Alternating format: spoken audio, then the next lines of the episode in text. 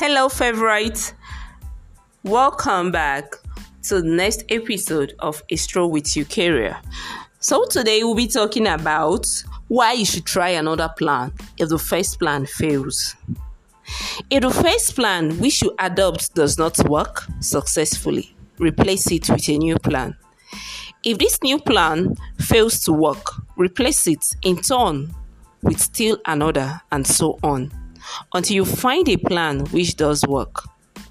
Right here is the point at which the majority of men meet with failure because of their lack of persistence in creating new plans to take the place of those which fail. The most intelligent man living cannot succeed in accumulating money nor in any other undertaking without plans which are practical and workable. Just keep those facts in mind and remember when your plan fails, that temporal defeat is not permanent failure.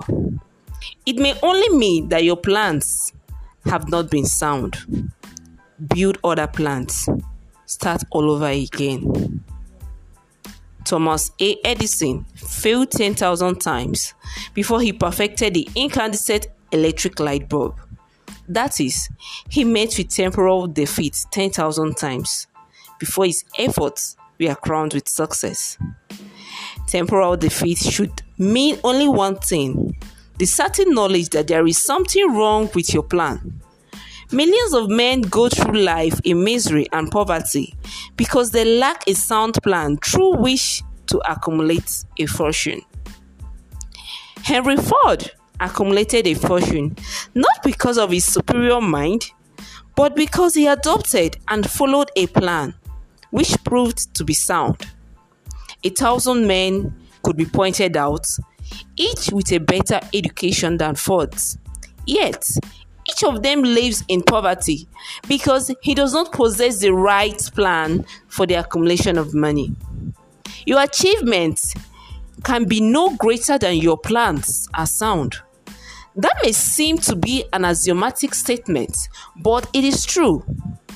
Samuel Insull lost his fortune of over $100 million. The Insull fortune was built on plans which were sound. The business depression forced Mr. Insull to change his plans, and the change brought temporal defeat. But his new plans were not sound. Mr. Insull is now an old man. He may consequently accept failure instead of temporal defeat. But if his experience turns out to be failure, it will be for the reason that he lacks the fire of persistence to rebuild his plans. No man is ever weak until he quits in his own mind. These facts will be repeated many times because it is so easy to take the count at the first sign of defeat.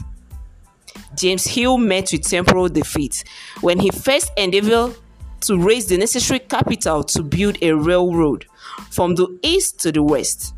But he too turned a defeat into victory through new plans.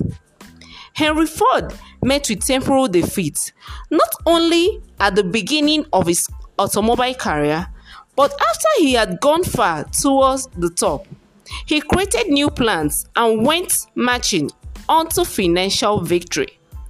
We see men who have accumulated great fortunes, but we often recognize only their triumph, overlooking the temporal defeat which they had to surmount before arriving. No follower of this philosophy can reasonably expect to accumulate a fortune without experiencing temporal defeat. When defeat comes, accept it as a signal that your plans are not sound. Rebuild those plans and set sail once more towards your coveted goal. If you give up before your goal has been reached, you are a quitter. And a quitter never wins, and a winner never quits. Place this statement somewhere where you could look at it before you go to bed or first thing when you wake up to remind you that a quitter never wins and a winner never quits. When you begin to select members for your mastermind group, or your group of friends, endeavor to select those who do not take defeat seriously.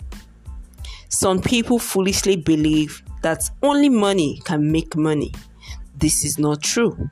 Desire, transmuted into its monetary equivalent through the principles that have been laid down by so many great billionaires, is the agency through which money is made.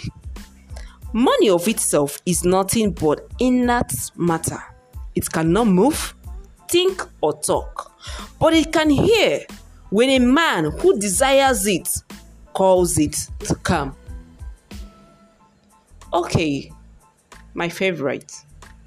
I hope you enjoyed today's stroll with Eukarya. And I'm looking forward to having another stroll with you. Once again, I love you very much and I want you to be persistent in whatever career, whatever road you've chosen to take, whatever path you've chosen to take in life. Don't give up because winners never quit. I always want you to remember that and take it everywhere you go. Once again, take good care of yourself and be safe. I love you. Bye.